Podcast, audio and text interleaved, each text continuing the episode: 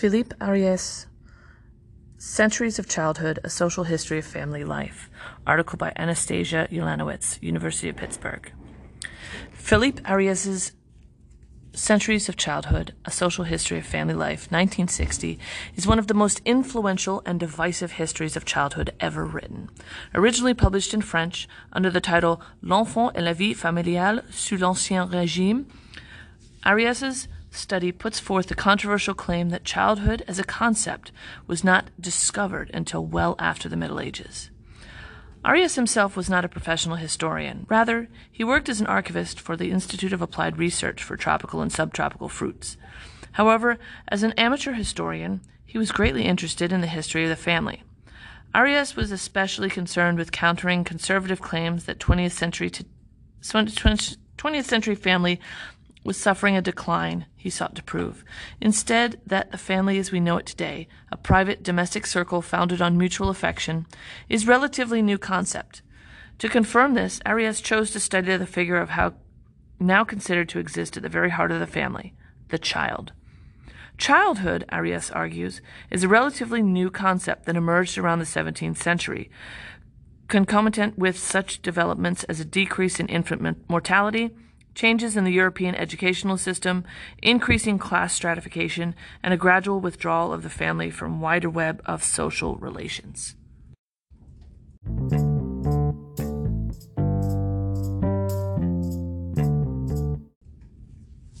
A controversial claim. Ariès's argument regarding the discovery of childhood in the 17th century is predicated upon another much debated point his assertion that in medieval society the idea of childhood did not exist. This claim, which has been both enthusiastically adopted and categorically dismissed by scholars from various disciplines, is more nuanced than it sounds. As Hugh Cunningham points out, the English translation of Ariès's text used the term idea, where Ariès himself has the term sentiment. The difference between these two terms is critical. Sentiment carries with it two meanings the sense of a feeling about childhood as well as the concept of it. Ariès did not intend to claim that individual medieval families did not show affection for their children, but rather that childhood was not recognized and valued as a distinct phase of human existence. Thus, he maintained there was much less separation between adults and children in medieval society.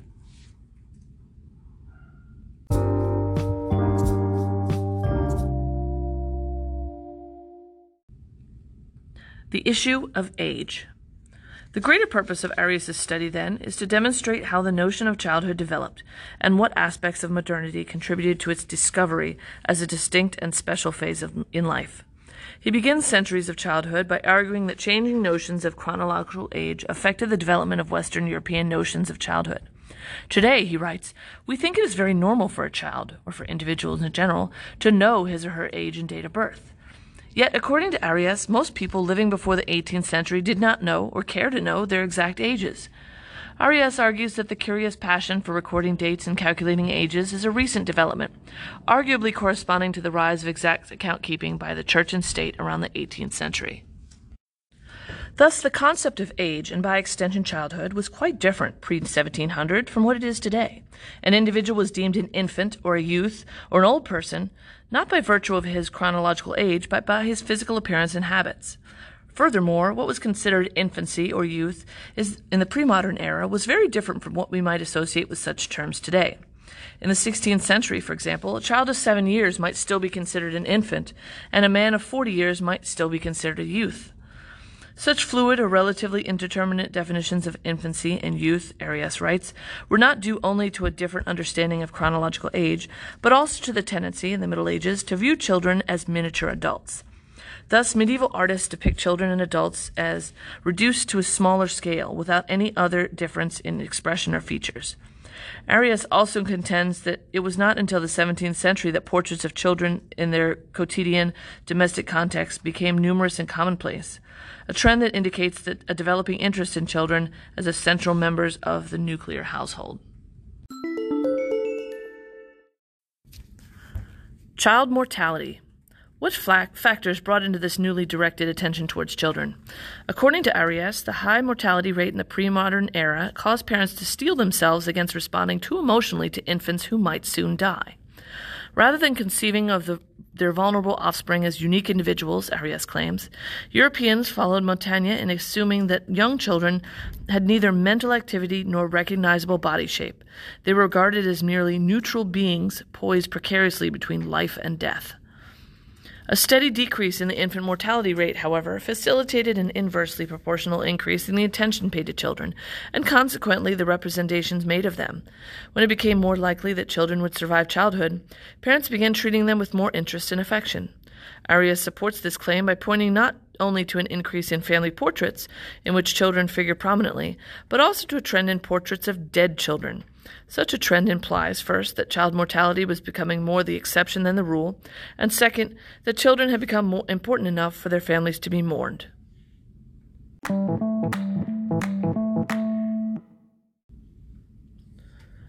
A culture of childhood. The rise in the affection and attention paid to children, Ariès argues, produced a kind of culture of childhood. For example, the 17th century brought a newfound interest in children's words, mispronunciations, and expressions, such as the French words tutu and dada. Moreover, a certain style of clothing, as well as certain games and holidays, became increasingly associated with, ch- with childhood. For example, while pre 17th century children wore, cl- wore clothes that were smaller scale copies of those of their parents, 17th century children began to be dressed in clothes that were slightly different than those of adults. A new fashion was to dress children in robes with ribbons that were in fact the remnants of sleeves once found fashionable by adult wearers of these robes, but later deemed outmoded. Thus, in effect, new trends in children's clothing involved the hand me downs of adult fashion. The hand me down quality of new, newly developed culture of childhood could be found too in children's games and pastimes. For example, today we generally associate fairy tales, party games, and holidays such as Halloween with children. However, in the Middle Ages, fairy tales were enjoyed by the young and old alike. Games like snowball fights were played by entire communities, and adults as well as children went from house to house asking for money during the November holidays. Gradually, adults lost interest in these activities, and thus, like their castaway fashions, their games and activities became associated only with children.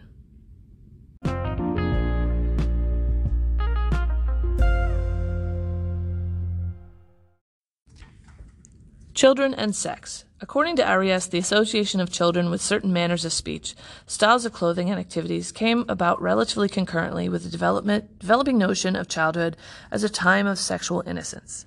Citing the diary of the French royal physician who cared for the young Louis XIII, he argues that attitudes toward child sexuality were much more relaxed before the 17th century. For example, he notes the following episodes involving the young Dauphin. It was a common joke, repeated time and again, to say to him, Monsieur, you haven't got a cock. And then he replied, He, here it is, laughing and lifting it up with one finger. These jokes were not limited to the servants, or to brainless youths, or to women of easy virtue, such as the king's mistress. The queen, his mother, made the same sort of joke. The queen, touching his cock, said, Son, I am holding your spout. Even more astonishing is this passage. He was undressed, and his sister, too. They were playing placed naked in the bed with the king, where he kissed and twittered and gave them great amusement to the king. The king asked him, Son, where is Infanta's bundle? He showed it to them, saying, There is no bone in it, papa.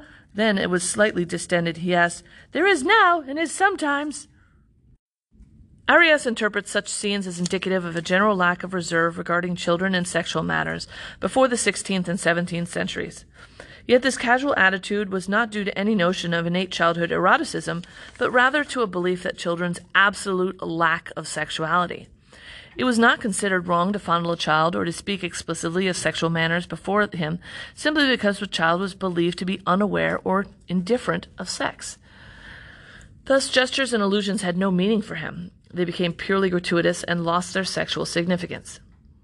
Toward the end of the 16th century and the beginning of the 17th century, however, the image of the child shifted from a sexually indifferent individual to a sexually innocent one whose purity was constantly in danger of being corrupted by immoral influences. Such a shift took place, Ariès argues, predominantly in response to the rise of the modern educational system. Educators, most of whom were priests who were just as concerned with their pupils' salvation as they were with the acquisition of knowledge, closely monitored their students' sexual habits and behaviors, took measures to correct those that they deemed unhealthy. The result of such scrutiny, which was sub- subsequently encouraged and disseminated by handbooks on the decorum, was a trend that involved the contradictory desires to coddle the child to protect his innate innocence from evil influences, and to discipline him harshly lest he turn to sin by his own devices.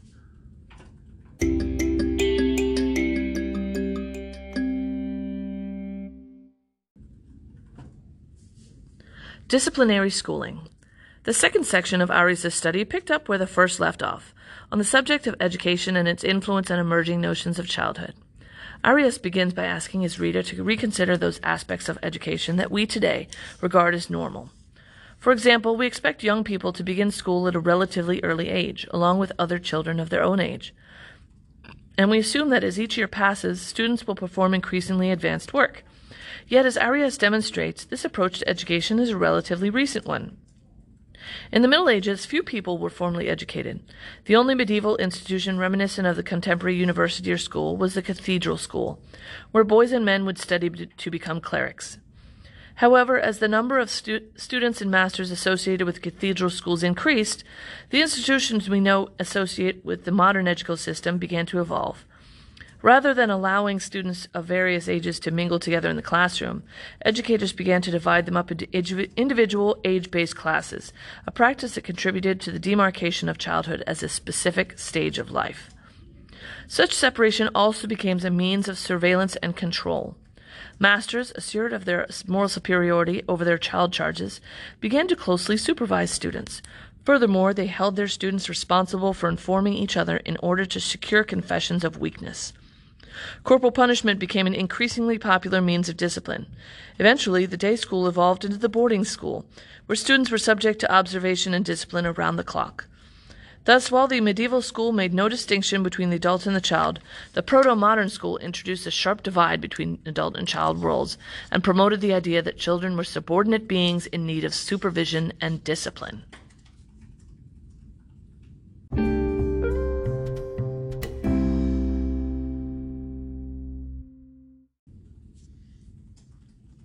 The Rise of the Nuclear Family. According to Ariès, the image contained in the medieval calendar tells us more about the rising importance of the family. Over the centuries, the calendar began to include not only men, but women, street scenes, and children. Finally, by the 16th century, it began to include depictions of families.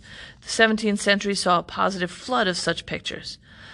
By that point, images of family were not only contained in calendars, but individual portraits, and they were displayed not only in public spaces such as churches, but within private homes. Thus, Ariès concluded that the 17th century, which significantly enough is the era in which he argues the concept of childhood first flowered, is the point in history in which the family, as we know it, first found full expression. The rise of the family, Ariès writes, was the consequence of a general movement in Western society from sociability to privacy. Before the 18th century, noble families lived in great houses in which space was shared between children and adults and servants and masters. Moreover, these wealthy families were surrounded by concentric circles of relations, including relatives, friends, clients, proteges, debtors, etc. This indeed was a different kind of social life, a crowded public life that placed more value on the collective than it did on the individual. However, by the 18th century, family began to hold society at a distance, to push it back beyond the steady extending zone of private life. An ever growing partition between the inside of the household and the outside of the greater social world became more distinct, and gradually the family withdrew into itself. This inward move made by families, Ariès argues, was a coincident with the increasing attention being paid to the child. First, a waning to the practice of apprenticeship, a concurrent increase in local day schools, meant that children were most often home with their birth families, and therefore increasingly subject to special attention and affection. Moreover, the upper middle class's growing preoccupation with etiquette became increasingly focused on the proper upbringing of children. Parents began to share with schoolmasters and religious officials the responsibility of appropriately molding the child. The child became the center of the family's attention, so much that, by the 19th century, its status within the family and within social gener- society generally would become almost divine.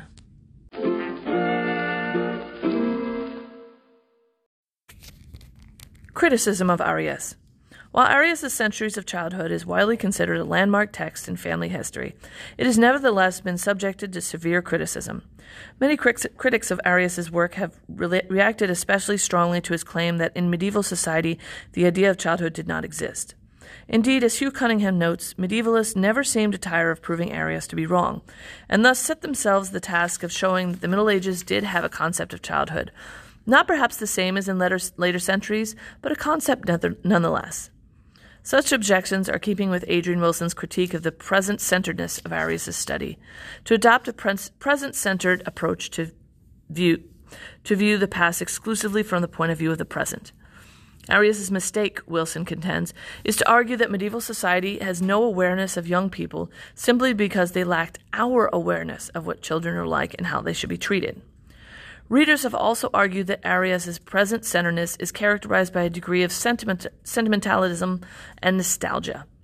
For example, Joanne Acocella observed that the pictures of the family suggested by Ariès's book are full of Brueghelesque life and variety, tumble, and zest while the images of modern life suggested by his text are comparatively dark and severe.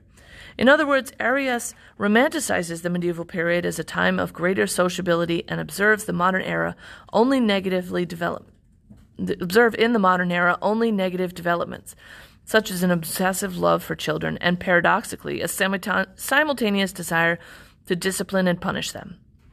While such a view of modern era does not initially seem present centered, it is, after all, a relatively negative view of the present. It nevertheless can be read as such, insofar as its nostalgic turn involves a valuation of the present of the past in terms of the present. Yet another major criticism of Ariès' study involves his use of the use of the aesthetic artifacts as historical evidence. While Ariès does occasionally make reference to school rosters, laws, and statistics, sources that most historians regard as relatively objective and reliable hard evidence, the great majority of his sources are paintings, sculptures, poems, and other works of art. Critics view his decision to appeal to these sources as problematic for several reasons. First, as Wilson notes, Ariès seems to assume that art directly reproduces and reflects life, but doesn't take into consideration that artist's depiction of a theme may be deeply subjective, or that the co- content of an aesthetic piece might tell us more about the artistic trend than it does about the popular notions of childhood. Moreover, as Cunningham notes, Ariès cites only those aesthetic objects which support his argument concerning the discovery of childhood in the modern era, and seemed quite unaware of other medieval sources showing a naturalistic portrayal of childhood, which might complicate his argument. Why study Ariès? Given the degree of criticism leveled at Ariès's work, one might wonder whether there is any value in studying, his history of childhood. Even though those who voice strong reservations regarding Ariès's study nevertheless recommend it, if only because of the status as foundational work in the field of ch- children's history. While Ariès' Centuries of Childhood was not the first published history of childhood, that honor belongs to George Henry Payne's 1916 te- text, The Childhood in Human Progress. It is nevertheless widely recognized as a classic and foundational text the degree to which Ariès has been cited by scholars in various academic fields, and moreover the degree to which his work has inspired similar arguments concerning the discovery of childhood, suggests the indelible impact he has on the historical studies of childhood and family life. Centuries of Childhood has served as an invaluable catalyst for rich and enduring theoretical debate. Therefore, an acquaintance with its arguments and prerequisite for greater knowledge in the field of history of childhood. Another important aspect of Ariès' text is the insistence on the historically and culturally contingent notions of childhood. Even those who reject Ariès' argument regarding the relatively recent discovery of childhood would agree that childhood was experienced and imagined differently in the Middle Ages than it is today. That is, that material conditions, power relations, religious beliefs, and cultural mores have a profound impact on the formation of ch- notions of childhood. Therefore, one might, might credit Ariès with the impact on the formations and furthering the notion that we might take for granted today that childhood and with it family life is not a universal constant or natural category, but rather an ever shifting concept.